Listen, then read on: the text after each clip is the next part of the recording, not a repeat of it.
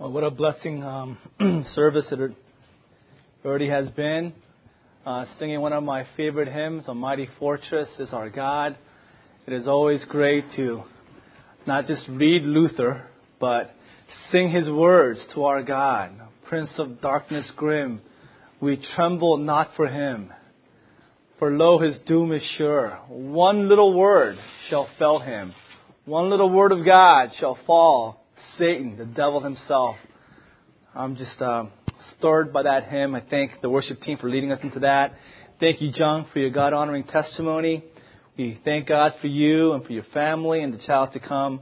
Look forward to uh, Elizabeth and Anna having a little sister uh, in Christ to play with in the future. And um, just a few announcements. Uh, April 27th, we'll be having a special missions offering for um, Um, our summer missions teams.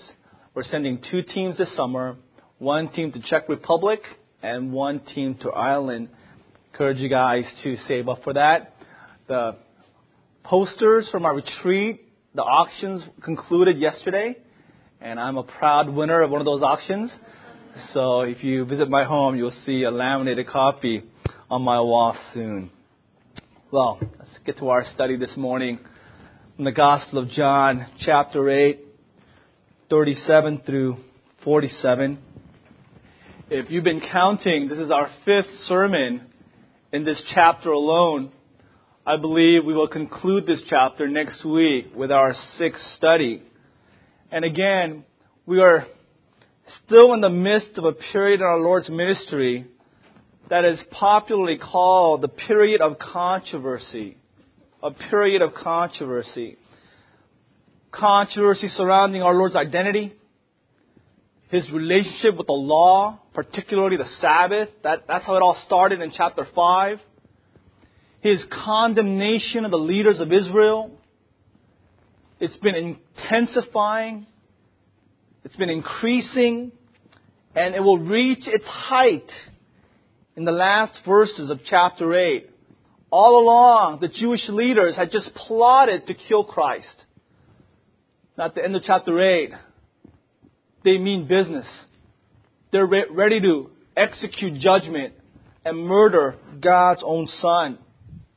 Now, we just had in the past weekend our government's shock and awe bombing of Baghdad. Uh, well, verses 37 through 47, in a spiritual sense, the same thing. The truths that are found in this passage, it's this bombardment of spiritual truth. After studying it, you will have an experience much like myself, one of shock and awe at the truths that are declared by our Lord. This passage reveals some shocking and almost near unbelievable truths. With thunderous declarations, our Lord discloses truths that are so radical, I mean, so politically incorrect to say the least, that I'm, a, I'm at a loss for words. I was talking to my wife this whole week. I felt like I'm chasing a dragon, studying this text. At the same time, I'm being chased by this dragon because the truth is so overwhelming. I will contend that these are arguably the most controversial statements that you will find in all of the Bible. You will be hard pressed to find a passage so loaded with such controversial truths. I mean, I had difficulty this whole week just taking it in. Spiritually, intellectually, emotionally. I was telling the guys before the service, I can't wait till 11:30 because I just want to get it out. It's been hanging on my heart, hanging on my soul. It's overwhelming. It's just fire shut up in my bones. I want to just unload and just just let it out because it is so powerful within me. I mean, I thought to myself again and again, how can I teach this text? I have great difficulty just taking it in. Just, just wrapping my mind around it. How can I teach this, this truth? You know, I thought, what would it be like if, if I went on Larry King Live and read John 8, 37 through 47, if I told them, you're all slaves to sin, you have no place in your hearts for God's Word, your father is Satan, your will is to obey Satan's desires, I mean, forget about Larry King's response. Imagine the phone calls that would come in. Shocking. And yet here is our Lord in the strongholds of Jewish religion in Jerusalem, in the temple of God, surrounded by thousands of people, Pharisees, scribes. He's in view of the meeting room of the Sanhedrin and the court of women. And yet our Lord, in the center of controversy, in the eye of the storm, pulls no punches.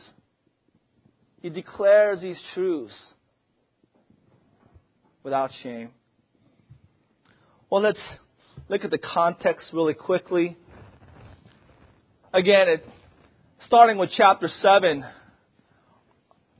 um, our Lord, verse chapter 737, our Lord is now still on the last day of that great feast, Feast of Tabernacles. And he has made some incredible teachings talking about he is the living water. Chapter 8, verse 12, he is the light of the world. Last week we studied the three marks of genuine discipleship, abiding in the words of Christ knowing tr- truth, meaning having, having a relationship with the living Christ. And third, being set free from sin. And seemingly in verse 30, there is a breakthrough. Seemingly some people get it. Lights come on. The doors are open. Where some people in the crowds profess faith in Him. Jesus answers them that they're slaves to sin. That they're slaves that truth will set them free. And here is their response. Verse 33, they answered him, we are offspring of Abraham. We have never been enslaved to anyone. How is it that you say we will become free? In verses 34 through 36, we studied this last week, our Lord answered their second claim that they have never been enslaved to anyone. Our Lord says, indeed you have, enslaved by sin. Starting from verse 37, our Lord starts off by repudiating their claim of being the children of Abraham. In verses 37 through 40, our Lord contradicts and rebukes and corrects. He arbitrarily rejects, based upon the Word of God, their claim as being the descendants or spiritual descendants of Abraham. They claim this in verse 33. They claim it again in verse 39 when they say Abraham is our father. Now this is significant. For the faithful Jew, Abraham is one of the most significant figures in the Old Testament. He's like our George Washington, Abraham Lincoln, FDR rolled into one. It was a common phrase for faithful Jews to say Abraham Avinu, meaning Abraham, our dear father. This is how God identified himself to his own people. Remember in Exodus 3.15, Moses was going to, to uh, Egypt represent God. And how did he identify God? God of Abraham. Is Isaiah 41.8. God says, But you, Israel, my servant Jacob, whom I have chosen, you descendants of Abraham, my friend. God calls Abraham my friend. It was their heartfelt boast that this friend of God, this man who was closely identified with Yahweh, that they were the true descendants true descendants of Abraham. Well, they say they said this because there was much debate in that area concerning who the real descendants of Abraham were. Abraham, if you didn't know, had eight sons through three women. Through his first wife, Sarah, he had Isaac. With the mistress that Sarah provided, Hagar, he had Ishmael. With his second wife, Keturah, Genesis 25 2, he had six sons. Israelites were saying, We're not descendants from Ishmael. We're not descendants through Zimran, Jokshan, Medan, Midian, Ishbak, or Shua. That was hard to say, right? No. We are descendants from Abraham through the child of promise, who was Isaac.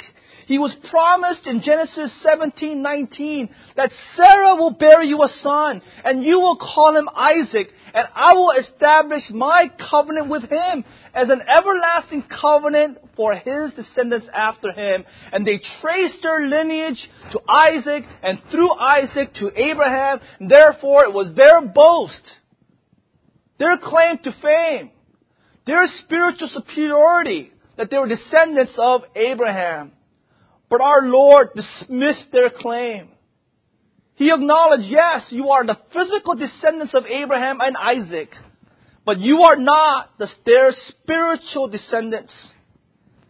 Our Lord made it undeniably clear that they are not the spiritual offspring, spiritual children of Abraham. How? By their response to Christ, the promised one.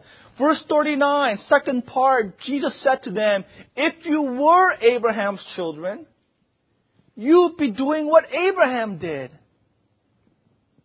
But now you seek to kill me, a man who has told you the truth that I heard from God. This is not what Abraham did. Here our Lord is saying is the decisive test.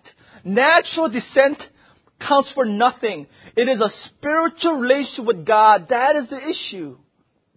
Our Lord, for the sake of argument, assumes, okay, for a moment, let's assume that you are spiritual descendants of Abraham. If that were true, then you would do what Abraham did. If you are truly sons of Abraham, you would pattern your life after your spiritual father. Now we gotta ask our question. Lord said you would do what Abraham did. What did Abraham do? His heart was wide open to the Word of God. Now consider these religious leaders. They had no room for God's Word in their hearts. Abraham, Genesis 12:1, God said, "Leave your father's land and go to a land that I will show you." Hebrews 11:8 says he didn't know where he was going. When he started, and it's actually Iraq, modern day Iraq, Ur of Chaldees. When you left, God told him maybe day by day, weeks at a time, where he'd be going. He had no idea where he would end up.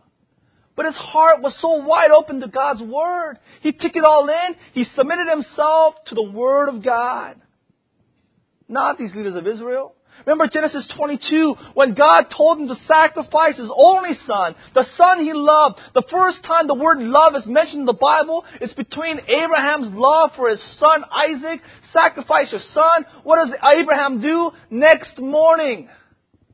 Before dawn, he gets up, calls his servants, packs his bag, takes his son Isaac, makes a three days journey to Moriah, modern day Jerusalem, to sacrifice his son. Why? Because God told him, Thus saith the Lord. For Abraham, God's word was truth. It was to be obeyed. His heart was open, a fertile ground for the word of God.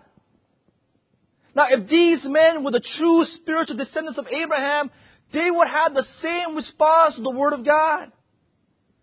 But it's exactly the opposite. Their hearts are hardened. They have a stubborn refusal to receive God's Word. They have no room. In fact, the, Hebrew, the Greek idea is no entrance. The Word of God, it's like concrete. Right? Even we can't grow. There's no cracks. no way for the Word of God to enter because it is so hardened. It is first evidence that they are not the true children of Abraham. Second evidence is their hatred towards the Messiah, their intent, their purpose, their efforts to kill him. This is not what Abraham did. In fact, when anyone came as an emissary of God, Abraham welcomed them, received them. Look down a few verses to verse 56. Christ said, Abraham rejoiced that he would see my day. He saw it and he was glad. Remember Genesis 22. God provided a substitute sacrifice, a ram caught in a thicket. And that was a substitute that would replace his own son's death on the altar. Abraham called that place Peniel and said, the Lord will provide. And he looked up and he looked across history into the future. And that day, when he declared that the Lord will provide an alternate sacrifice, he saw by faith, he saw Jesus Christ, the Lamb of God, who takes away the sins of the world. And that day, he rejoiced. It, it hadn't happened yet. It was thousands of years away. But that day, he was full of joy because he saw by faith what God would do. Hebrews 11:13 all these people were still living by faith when they died. They did not receive the things promised. They only saw them from a distance and they welcomed them from a distance.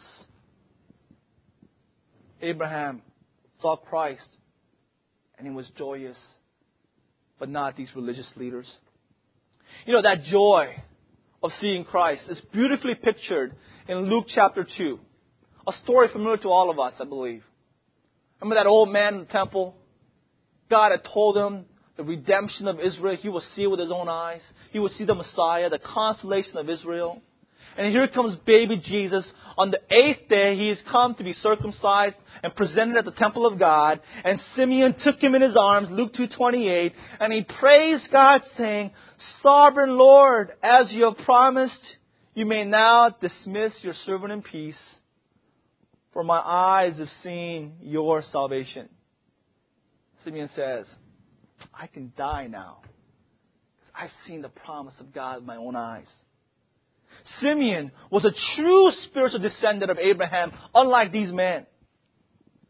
Another one, John 147.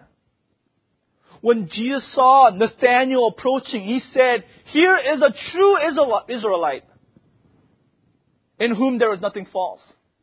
What is he saying? Here is a true descendant of Abraham. Because Nathaniel welcomes me. Nathaniel receives me. His heart is open to my word. He's not seeking to kill me. He doesn't hate me. He sees me as the Messiah. He embraces me. Here is a true Israelite. Such men and women in the time of Christ were true spiritual descendants of Abraham, and this is true today. Turn with me to Galatians 3 7, 6 and 7, and we will see it's the same today. How can you know if you're an offspring of Abraham or not today? How can you tell if you're a spiritual descendant of Abraham? Is your heart open to the Word of God? When you hear of Christ, do you hate Him? Are you offended by His words? Or do you welcome Him? Do you love Him? Listen to what Paul says, Galatians 3, 6. Consider Abraham. He believed God and it was credited to him as righteousness. Understand then that those who believe are children of Abraham. Look down at verse 29. If you belong to Christ, then you are Abraham's seed and heirs according to the promise. We are also true spiritual descendants of Abraham through Christ. We who trust in God for our righteousness. Those of us who receive, obey, and submit to the Word of God.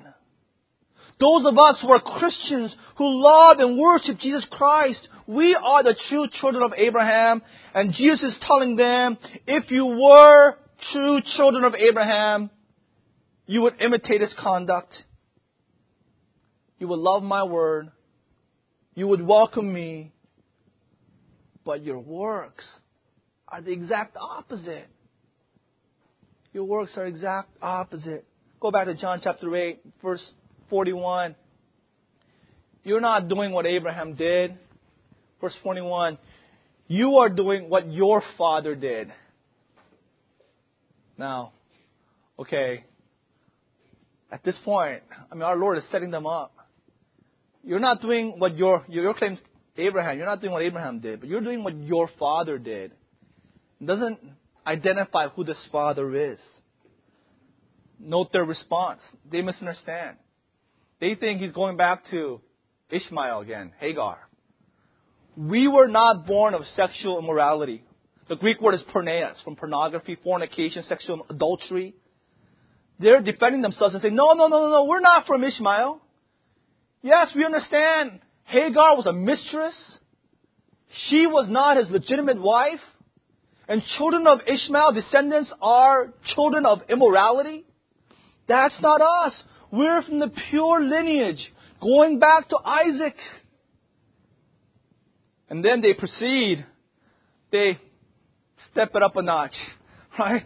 They proceed to claim the highest spiritual authority.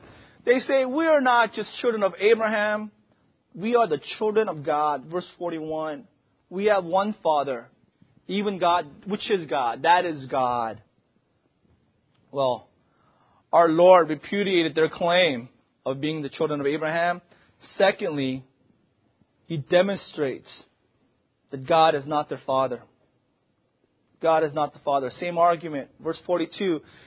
If God were your father, you would love me. For I came from God and I am here. I came not of my own accord, but he sent me.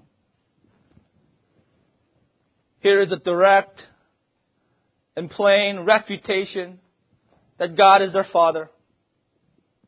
If they were children of God, they will love Christ. But they did not love Christ. Though He was the image of the invisible God, the brightness of His glory, the express image of God's personhood, they despised Him, they rejected Him because they were bond slaves of sin. They had no place in their hearts for God's word. They sought to kill Him. Therefore, their boast was an empty one. Their very actions, their attitude undermined their boast that God is their Father. 1 John 5 1. Everyone who loves the Father loves his child as well. John 15:23 Our Lord said, "He who hates me hates my Father as well." 1 Corinthians 16:22, therefore Paul says, if anyone does not love our Lord, a curse be on him. Come, O Lord. Same argument. Your father is not Abraham by your deeds. Your father is not God by your deeds. And here we go. Here is that shock and awe declaration of our Lord in verse 44. Here he discloses in plain language the true identity. The true identity of their father. You are of your father, the devil. You are children of Satan. I mean, they are so lost. They're not misinformed they don't they're not just sincere and have just few facts wrong. They're so far from the truth, they're not even in the same ballpark. You're not spiritual descendants of Abraham. You're not children of God. The truth is your father is Satan. Now who is Satan? Satan first appears in the oldest book of the Bible, in the book of Job. I mean, for, the first account of Satan is his uh, act accusing Job, afflicting Job in chapter 1 of Job. He is the one who tempted Eve into sin in the Garden of Eden. The Bible clearly and consistently represents Satan as being an enemy both of God and man. The fundamental moral description of Satan is that he is the evil one. Matthew 13, 19, contrasted with Isaiah's description of God, Isaiah 1 4, as God is the Holy One. He's the opposite. God is the Holy One. Satan is the evil one. What are the acts of Satan, the deeds of Satan? Isaiah 14:12. It was pride of Lucifer that caused him to be cast down. Matthew 4 3, he has the audacity to tempt Jesus. He is the prince of demons, Matthew 12 24. You know, all the false doctrines in the world, you know, Islam, Mormonism, Jehovah Witnesses, atheism, agnosticism, secular humanism, Buddhism, he's the one who instigates all false doctrine. 1 Timothy 4 1 through 6. He's the one who perverts the Word of God. Matthew 4 4. He's the one who deceived Judas. Judas is completely culpable, but yet he is the one who led Judas to betray Christ. John 13 27. When we go out preaching the gospel and people don't see it, people can't understand it, they can't discern truth. Why? Because 2 Corinthians 4 4, Satan is the one who blinds people spiritually. John 12 31, he is the prince of this world. Revelation 12 9, he is the deceiver.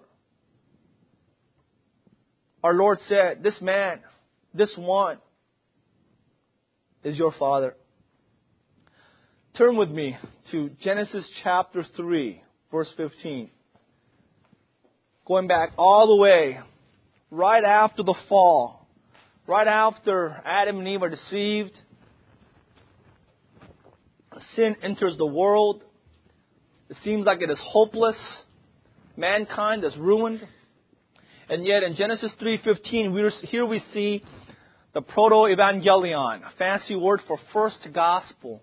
Where is the gospel in the Old Testament? It is in the first book, chronologically, in the Bible, in Genesis chapter 3, verse 15.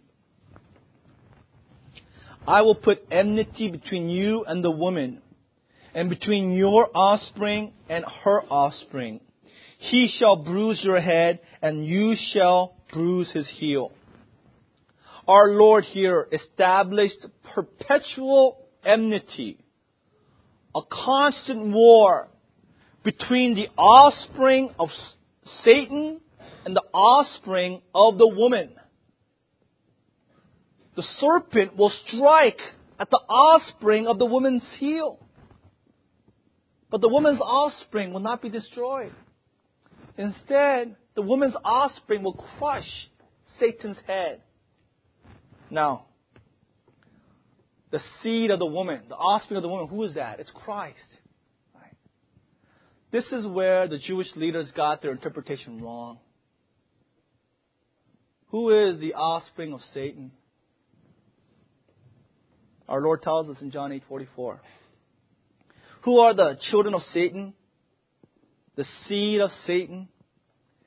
All who are outside of Jesus Christ. We were all there once. All Christians, we were once there. If you're a non Christian today, you're a child of the devil. That's the reality, the spiritual reality of those who are outside of Christ. 1 John 3 8. He who does what is sinful is of the devil. Verse 10. This is how we know who the children of God are and who the children of the devil are. Anyone who does not do what is right is not a child of God, nor is anyone who does not love his brother. This throws away that idea that we're all God's children. Right? This the total refutation of the idea that the brotherhood of man, right? The whole world, we're all brothers. Hands across the world, right? No. The Bible says there are two races of people children of God and children of Satan. Go back to John 8:44 with me.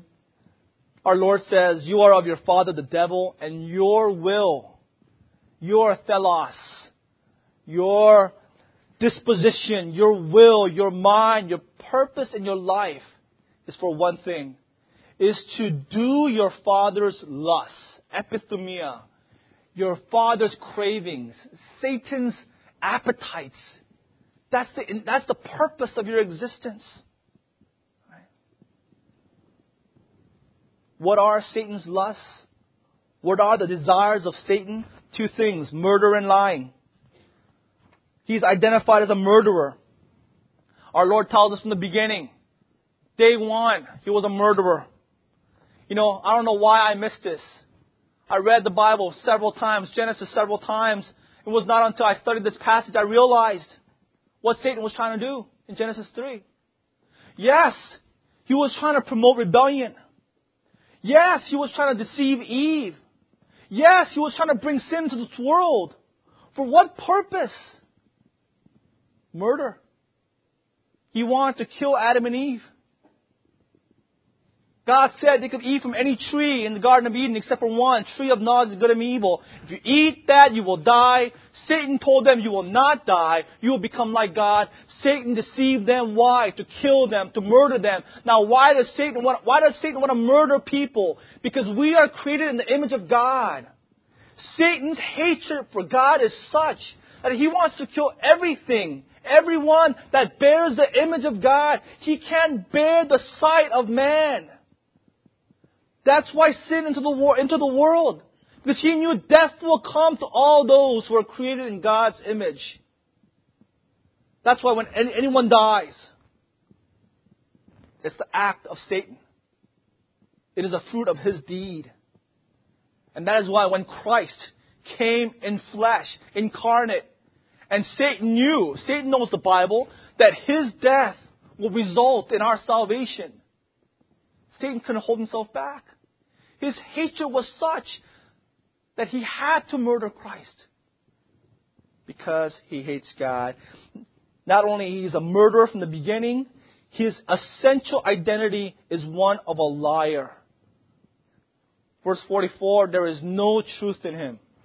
When he lies, he speaks out of his own character. He's speaking, and literally, is, he's speaking his native tongue. That's his uh, uh, first language, lying. He is a liar and the father of lies. He is the father of every, every lie. First lie recorded in the Bible, Genesis 3 4. Spoken by Satan. His primary power is his ability to deceive. He deceived Adam and Eve. He, remember, he deceived, First Chronicles 21, he deceived David to, to, count, to get a census of his army? Remember Judas he deceived to betray Christ? Remember Ananias and Sapphira, Acts 5? What did he do? He deceived them to lie to the Holy Spirit and they were killed that day. His principal authority, his, he's the father of false doctrine. His principal strategy is deception. It's error. He is preeminently the deceiver. That is why they don't, that's why they're the children of Satan. That is why non-Christians do not believe in Jesus when he's speaking the truth. Because he's, verse 45, because I tell the truth, you don't believe me. They believe liars. When Deepak Chopra comes out and rants and raves about all these spiritual, mystical lies, where's the authority? He just makes it up. It's arbitrary. People in masse, bestseller. They pay hundreds of dollars to go to his conference. Why? Where did he get this from? It's just arbitrary. He made it up. Because they accept lies. But, if you, but when Jesus told the truth, they will not accept it. Not only will they not accept truth, they will not accept truth from a sinless one. Verse 46.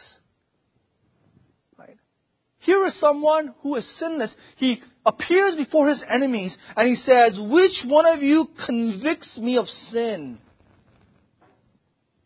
Convicts meaning, which one of you can bring a charge and indict me, prove that charge that I'm guilty of any sin? Now, in that crowd, there were people from Galilee. There were people from his hometown. People from his own synagogue. People who maybe his teachers, his principals, right? Our, our, you know, our context, right? People in his neighborhood.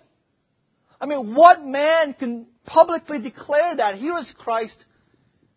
I'm the guiltless one. I'm the sinless one. I am sinless. Why do you not believe in me? The Bible declares our Lord is holy and perfect, blameless, completely righteous. 2 Corinthians 5:21, God made him who had no sin to be sin for us. He had no sin. Hebrews 4:15, he was tempted in every way just as we are, yet was without sin.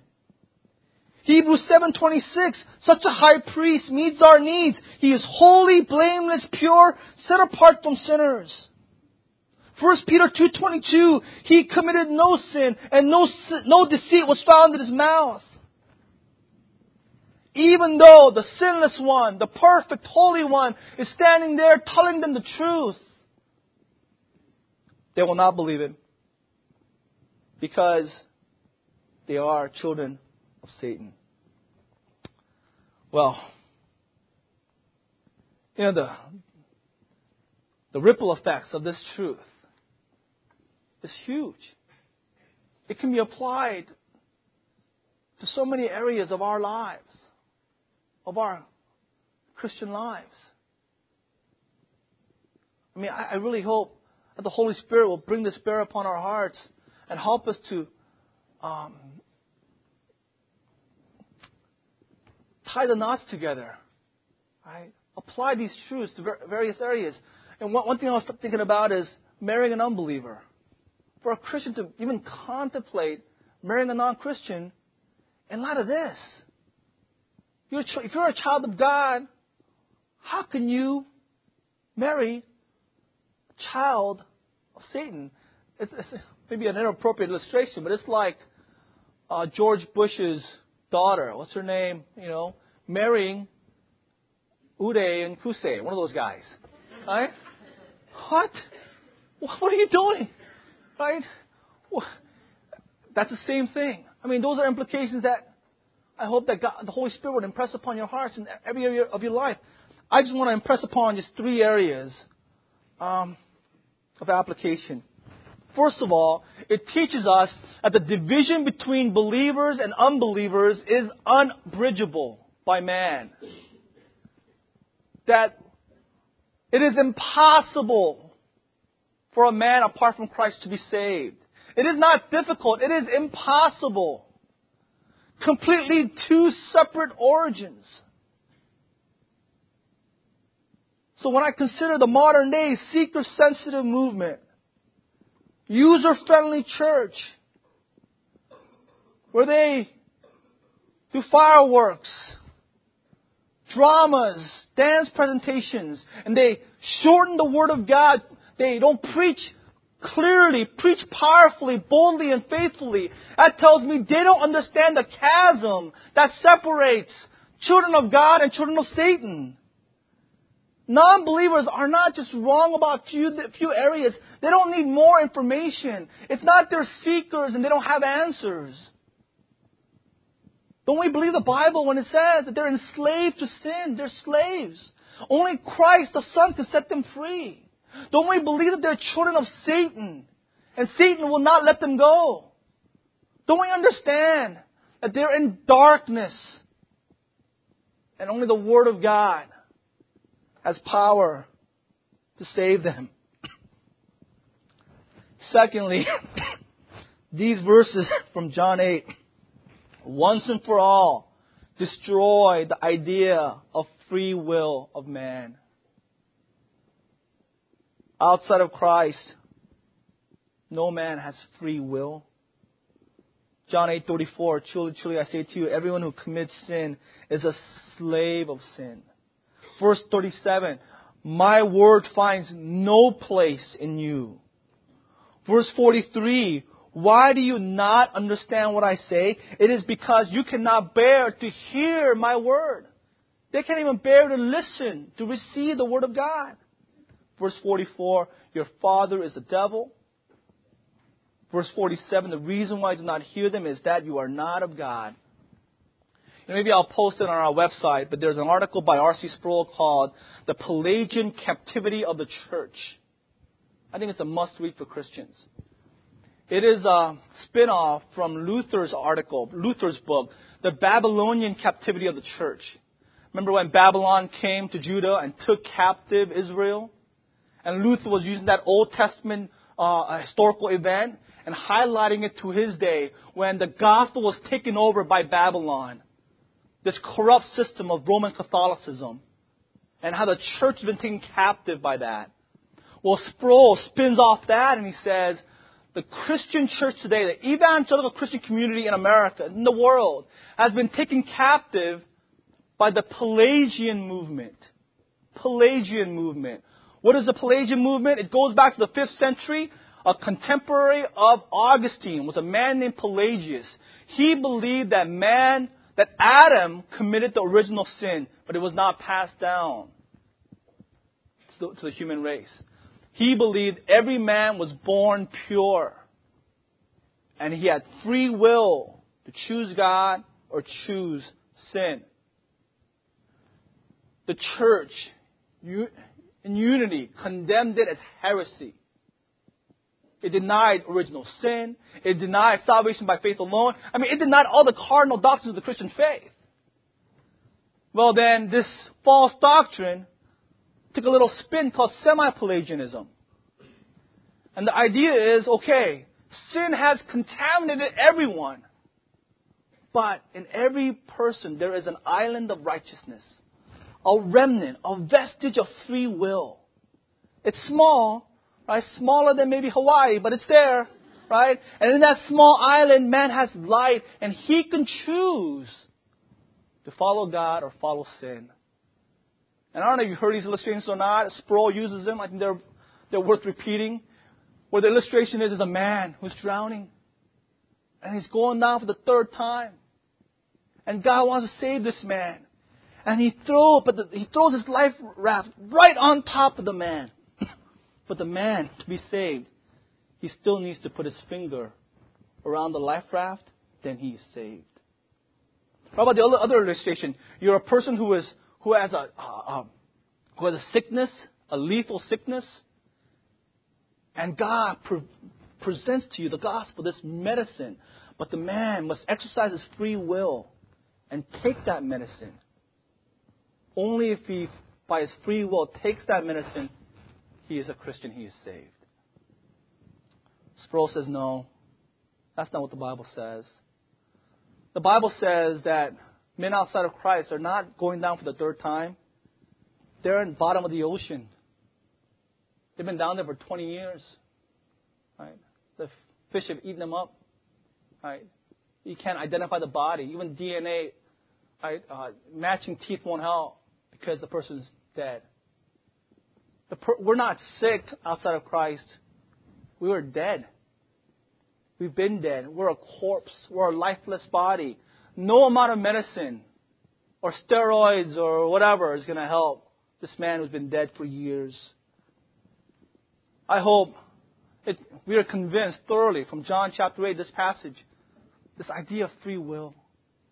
Idea that we have the freedom to choose God or choose man, or choose God or choose sin. No, we are enslaved to sin. Finally, these verses from John 8 once and for all affirm and prove that salvation is first and last all by God. Because every Christian here, that was us. We were children of Satan. We were enslaved to sin. These verses are precious because they tell us we didn't save ourselves. We didn't cooperate with God. We didn't do anything to save ourselves, even place our hands on the, the life, life raft, even take that medicine, nothing. We didn't do anything to warrant our salvation. Not only that, there was nothing in us worthy to be saved. We were undeserving of God's grace. In fact, we were unlovable. We were siding with the enemy. We were in a hopeless situation, enslaved by sin, no room for God's word, children of darkness, and yet God, by His own good pleasure, He saved us, He rescued us, and redeemed us. Let me read to you what Charles Spurgeon says. When I was coming to Christ, I thought I was doing it all myself. And though I sought the Lord earnestly, I had no idea the Lord was seeking me. I can recall the very day and hour when first I received those truths in my own soul, when they were, as John Bunyan says, burnt into my heart as with a hot iron. one weeknight when I was sitting in the house of God, I was not thinking much about the preacher's sermon, for I did not believe it. The thought struck me, how did you come to be a Christian? I sought the Lord. But how did you come to seek the Lord? The truth flashed across my mind in a moment. I should not have sought him unless there had come some previous influence in my mind to make me seek him. I prayed, I thought, and then I asked myself, how did I come to pray? I was induced to pray by reading the scriptures. How did I come to read the scriptures? I did read them, but what led me to do so? Then in a moment, I saw that God was at the bottom of it all. And that He was the author of my faith. And so the whole doctrine of grace opened up to me. And from that doctrine, I have not departed to this day. And I desire to make this my constant confession. I ascribe my salvation completely to God and God alone. Our Father, we, we are shaken by these truths.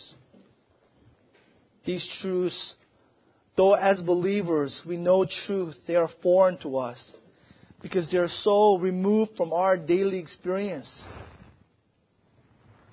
As we live in this world, we hear peace, peace, safety, safety, all is well. And yet the Word of God, through your Son Jesus Christ, reveals the true state of the war that is occurring in the heart of men. That the chasm that separates the world with you.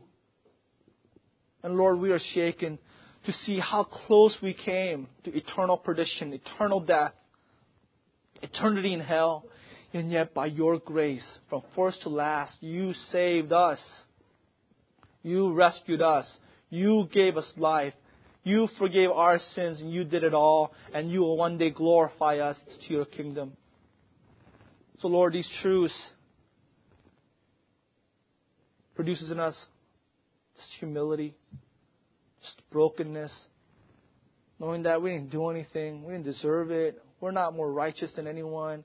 It is by grace alone you saved us. It produces in us such humility. Lord, it is my prayer that humility would create in us a greater boldness to proclaim the gospel.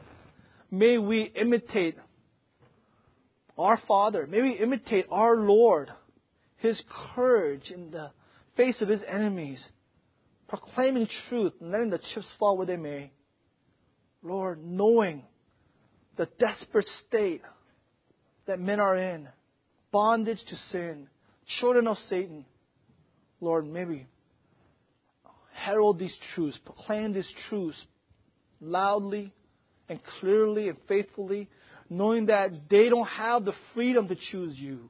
That salvation is of the Lord, that you are the Lord of the harvest, that you will save through the gospel, that we would do this in season and out of season. Lord, we thank you for these truths. May it take root in our hearts and transform us in our inner man. pray all these things in Jesus' name. Amen.